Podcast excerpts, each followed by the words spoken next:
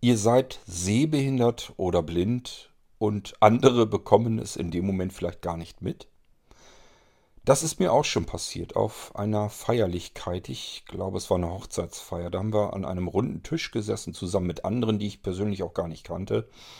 Und irgendwie hatte der Mann wohl eine Bemerkung losgelassen, die ich gar nicht mitbekommen habe. Meine Frau hat die mitbekommen, hat sie aber auch nicht weiter ja als solches irgendwie komisch wahrgenommen. Also einfach so, so ein Spruch, den man vielleicht loslässt.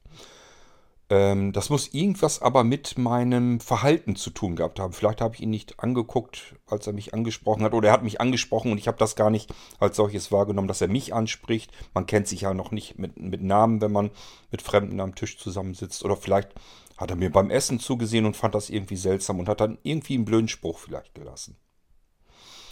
Irgendwann im Verlauf des Abends muss ihn dann jemand aufgeklärt haben, der kann nicht gucken, der ist blind.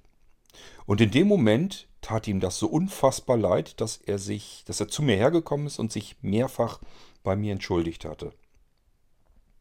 Ich weiß nicht, ob euch solch eine Situation auch schon mal passiert ist. Unserer blinden Protagonistin Anja passiert das in der heutigen Anja-Geschichte auch.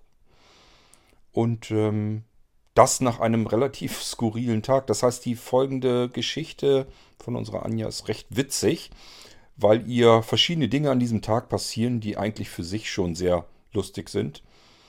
Und äh, dann dieser komische Zwischenfall eines Mannes, der erst ein bisschen pampig ist, was man ja nicht unbedingt sein muss, egal ob sein Gegenüber sehend ist oder nicht. Man muss nicht pampig sein. Und als er dann aber bemerkt, dass die Anja nicht gucken kann, dann tut ihm das alles ganz unfassbar leid und er möchte am liebsten im Boden versinken.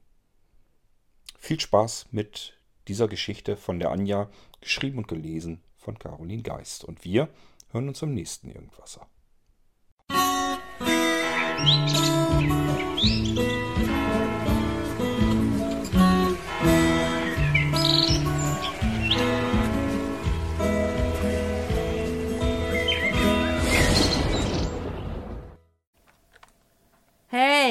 Gehen wir den Weg, ja? Ah, nee, Mann, der ist so schlammig. Ist doch voll krass. Guck halt mal meine Schuhe an, hey. Oh Mann, ey, dann komm halt. Da gibt's noch einen anderen Weg. Der ist fest. Ey, nee, jetzt warte doch mal. Wieso denn? Oh komm, nee, jetzt, ey, ey, warte mal. Gleich.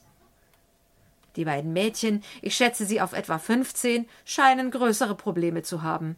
Jetzt stehen sie am Anfang des Waldweges, den Billy und ich soeben beschreiten wollen. Es passt mir nicht, dass die beiden mitten im Weg stehen und ich Billy nicht in Ruhe das Geschirr abmachen und hinter ihm her loslaufen kann. Aber ich nehme an, dass sie zu sehr mit ihrer Meinungsverschiedenheit beschäftigt sind, um allzu sehr auf unser Tun zu achten. Also mache ich mich beherzt auf die Pirsch, immer dem voraustrabenden Billy nach. Das klappt eigentlich immer ganz gut, sofern es nicht durch Wind oder Regen so laut ist, dass ich mich nicht mehr orientieren kann. Auch wenn Schnee liegt, kann es passieren, dass ich plötzlich vor einem Baum stehe, obwohl ich nicht einmal bemerkt habe, dass ich den Weg verlassen habe. Manchmal muss ich den guten Hund zu mir rufen und ihn mit dem Befehl Such Weg dazu veranlassen, mir wieder aus dem Unterholz zu helfen, wenn ich nicht mehr weiß, wo ich mich befinde. Das tut er auch immer gewissenhaft. Ich fasse ihn einfach kurz am Halsband oder lege eine Hand auf seinen Rücken, bis er mich wieder auf den Weg gebracht hat und ich alleine weitergehen kann. Normalerweise komme ich aber recht gut zurecht, auch wenn Billy mal seitlich im Unterholz verschwindet. Natürlich laufe ich nie völlig geradeaus.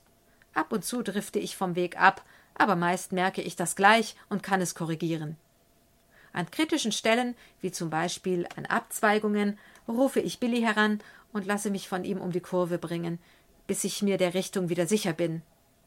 Nach etwa 100 Metern dreht Billy um. Meist bläst er, wenn er alles erledigt hat, zum Aufbruch nach Hause. Kurz vor dem Waldausgang höre ich es tuscheln. Das kann doch nicht wahr sein. Die Mädchen stehen immer noch da. Billy ist wohl schon zu ihnen hingelaufen, aber ich rufe ihn schnell. Das könnte denen so passen, dass ich mir die Blöße gebe, mühsam ohne Hund den Weg an ihnen vorbeizusuchen. Als wir sie erreicht haben, verstummen sie abrupt und kichern. Wäre ich nicht so verblüfft, hätte ich ihnen wohl eine passende Bemerkung nachgerufen. Aber ich bin erstens unsicher, ob sie wirklich nur deshalb die ganze Zeit dort stehen blieben, um mich zu beobachten, und zweitens fallen mir die treffenden Reaktionen erst immer viel später ein. Das Einzige, was ich vor mich hinmurmle, ist Mein Gott, seid ihr blöd. Aber das haben sie sicher nicht mehr gehört. Schade eigentlich. Die Vorstellung, dass sie, während ich mich nichtsahnend unbeobachtet fühlte, meinen Slalomlauf durch den Wald beäugt haben. Ich könnte sie erwürgen und mich mitsamt meiner Blindheit dazu, weil erst sie mich so beobachtungswürdig macht, weil sie mich und mein Tun von dem der Sehenden so sehr abhebt. Obwohl ich es dabei bewenden lassen müsste, den beiden Gafferinnen innerlich mitleidig den Vogel zu zeigen, dauert es viel zu lange, bis ich mich wieder beruhigt habe. Da Billy und ich mit Dietmar an der Straßenbahnhaltestelle verabredet und etwas spät dran sind, eilen wir im Laufschritt dahin. Plötzlich erschallt links neben uns die Stimme eines Herrn, der uns vermutlich aus seinem Garten heraus nachruft. Hei, hei, hei, ihr seid aber flott unterwegs. Ich drehe mich im Laufen um und rufe, Tja, wer kann, der kann. Zugegebenermaßen nicht besonders geistreich, aber vermutlich erliege ich nach meiner vorigen Stummheit jetzt dem Zwang, unbedingt etwas entgegnen zu müssen. Kurze Zeit später springt uns eine Frau regelrecht in den Weg und sagt unvermittelt Sind Sie blind? Völlig verdattert frage ich Wieso, wonach sieht's denn sonst aus? Aha, danke, ist ihre einzige Reaktion, während sie den Weg vor uns wieder freigibt. Etwa zehn Meter brauche ich, um diese Szene einigermaßen in mich aufzunehmen, dann lache ich schallend los. Hast du ne Ahnung, was das sollte, Billy? Also Leute gibt's. Nicht mal Hallo oder Entschuldigung, ich habe eine Frage, hat sie gesagt. Ganz davon abgesehen, dass schon allein die Frage den Schluss einer gewissen Weltfremdheit zulässt. Ich weiß zwar nicht, was Billy davon hält, aber ob meines Gelächters, das sicher auch der seltsamen Anhalterin nicht verborgen blieb, wedelt er heftig mit dem Schwanz. Aber als grotesk muss er die Situation auch empfunden haben, denn normalerweise freut er sich über alle Passanten, die uns ansprechen. Hier jedoch blieb er stocksteif stehen, fast so verdutzt wie ich. Nun kommen wir an eine Stelle, in der der Gehweg so zugeparkt ist, dass man auf die Straße ausweichen muss. Das ist kein Problem, weil hier nur wenig Autos fahren. Doch jetzt kommt eines von vorn, bleibt aber mitten auf der Straße mit laufendem Motor stehen. Was soll das denn? Die Person hätte genug Platz, an uns vorbeizufahren. Als wir fast am Auto angekommen sind, ruft eine etwas älter klingende Frauenstimme aus dem geöffneten Fenster Jetzt laufe sie mir gleich aufs Auto. Und fügt dann im selben Atemzug, weil Billy in dem Moment die Kurve um den Wagen schlägt, Neu, doch nicht, hinzu. Was soll mir da noch einfallen? Solange mein Hund lebt, werde ich Ihnen nicht aufs Auto laufen, fällt mir lediglich ein. Die Entgegnung, das ist kein blinder Hund, sondern ein Blindenhund, wäre wohl sinnreicher gewesen, taucht aber wieder um einiges zu spät an die Oberfläche meines Bewusstseins. Glaubt die Tante allen Ernstes, ich hätte einen solchen Begleiter, damit er mich frontal auf Autos lenkt? Irgendwie muss das heute am Wetter liegen. Als dann an der Straßenbahnhaltestelle eine Mutter ihrem fragenden Kind erklärt, der Hund hat das Gestell, damit er am Fahrrad mitlaufen kann, wundert mich daher gar nichts mehr und ich lächle nur noch milde. Soll sie doch denken, was sie will. Ich habe heute keinen Nerv mehr, kostenlosen Aufklärungsunterricht abzuhalten. Als Dietmar, Billy und ich aus der Stadt zurückkommen, nehme ich Billy das Geschirr ab, damit er sich erholen kann.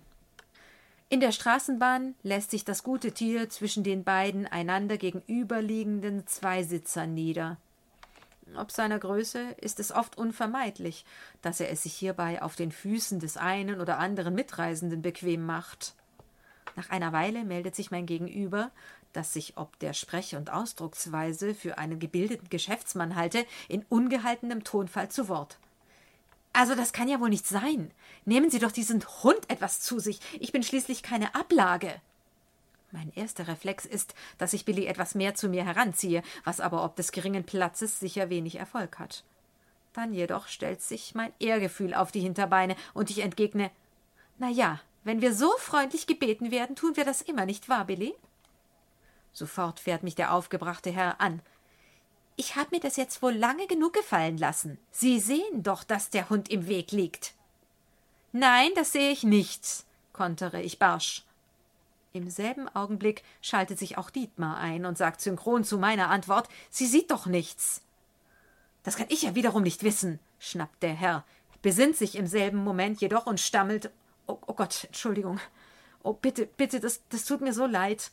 Entschuldigen Sie bitte. So geht das ein Weilchen, doch ich bin nicht gleich fähig, diese 180-Grad-Wendung in meinem Kopf so schnell mitzumachen. Irgendwann nicke ich wegwerfend und sage, ja, ja, ist schon, ist schon okay. Nein, nein, es ist nicht okay, sagt mein Gegenüber verzweifelt. Es tut mir so leid, was ich da gesagt habe. Schon in Ordnung. Ich bin eher genervt als mitleidig, was ich später noch recht lange bereue. Aber in diesem Moment kann ich nicht anders. Dabei konnte er ja wirklich nicht unbedingt wissen, dass Billy ein Blindenhund ist, da sein Geschirr untätig unter meinem Sitz klemmte. Kurz bevor wir aussteigen, spricht er mich nochmals an. Nochmal, vielmals Entschuldigung, ich habe was gelernt. Es tut mir so leid. Ich möchte es ungeschehen machen. Vergessen Sie's. Nun gelingt mir doch ein Lächeln. Darf ich das wirklich vergessen? fragt er hoffnungsvoll. Ich nicke, doch es scheint ihn noch immer nicht loszulassen, und er entschuldigt sich weiter. Auch Dietmar muss ihm noch wortreich bestätigen, dass ich den Zwischenfall überleben werde, während Billy und ich bereits dem Ausgang zustreben. Später frage ich Dietmar immer wieder, ob ich nicht freundlicher, entgegenkommender hätte sein müssen. Er meint, es sei okay gewesen, aber ich ärgere mich noch einige Zeit über meine Zurückhaltung. Ich hätte dem armen Herrn sein schlechtes Gewissen nehmen müssen, vielleicht durch mehr Überschwang in meinen Beteuerungen. Andererseits war ich wirklich etwas überfahren von dieser Masse an Entschuldigungen, die auf mich niederging, während mir die herbe Zurechtweisung noch in den Knochen steckte. Vermutlich dachte der arme Mensch mit der Formulierung Sie sehen doch, hätte er mich retraumatisiert und schmerzlich mit meiner Blindheit konfrontiert. Dabei war ich ihm für eben diese reichlich dankbar, weil sie mir die Möglichkeit gab, einzuhaken. Ich kann nur hoffen, dass er sich nicht noch den ganzen Nachmittag in Grund und Boden geschämt hat, denn das war die Sache nicht wert. Ob er diesen Fauxpas wohl jemandem berichtet hat oder ob er ihn für sich behielt? Seltsam, dass mich solche Ereignisse immer so nachhaltig beschäftigen. Ich dachte immer, mit etwas mehr Routine könnte ich leichter damit umgehen. Aber bislang stellt diese Routine sich leider nicht ein. Dennoch bin ich froh, dass ich zu seinem Vorwurf nicht geschwiegen habe, wie es sonst meist meine Art ist. Natürlich war es nicht meine Absicht, bei ihm ein solches Gefühlschaos anzurichten. Ich wollte lediglich zeigen, dass ich aufgebracht war und seinen Ton nicht zähneknirschend hinnehme. Später hätte ich mich dann nämlich wieder über meine Feigheit geärgert. Ich hatte auch angenommen, er habe sich trotz des Wissens über Billys Beruf, über unsere Dreistigkeit aufgeregt, denn das ist uns auch schon ab und zu widerfahren. Nun, ich kann nur hoffen, dass er heute Nacht trotz allem gut schlafen kann.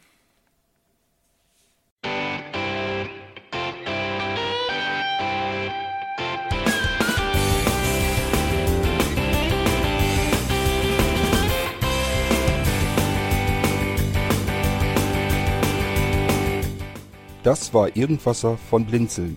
Wenn du uns kontaktieren möchtest, dann kannst du das gerne tun per E-Mail an podcast.blinzeln.org oder über unser Kontaktformular www.blinzeln.org. Blinzeln schreibt man in unserem Fall immer mit einem D in der Mitte. Wenn du möchtest, kannst du uns sehr gerne auch einen Audiobeitrag auf unseren Podcast Anrufbeantworter sprechen. Der hat in Deutschland die Telefonnummer 05165 439 461. Und wenn du uns aus dem Ausland anrufen möchtest, dann ersetze einfach die erste 0 gegen die 0049 für Deutschland. Wir bedanken uns für dein Interesse und freuen uns schon darauf, wenn du auch beim nächsten Mal wieder mit dabei bist.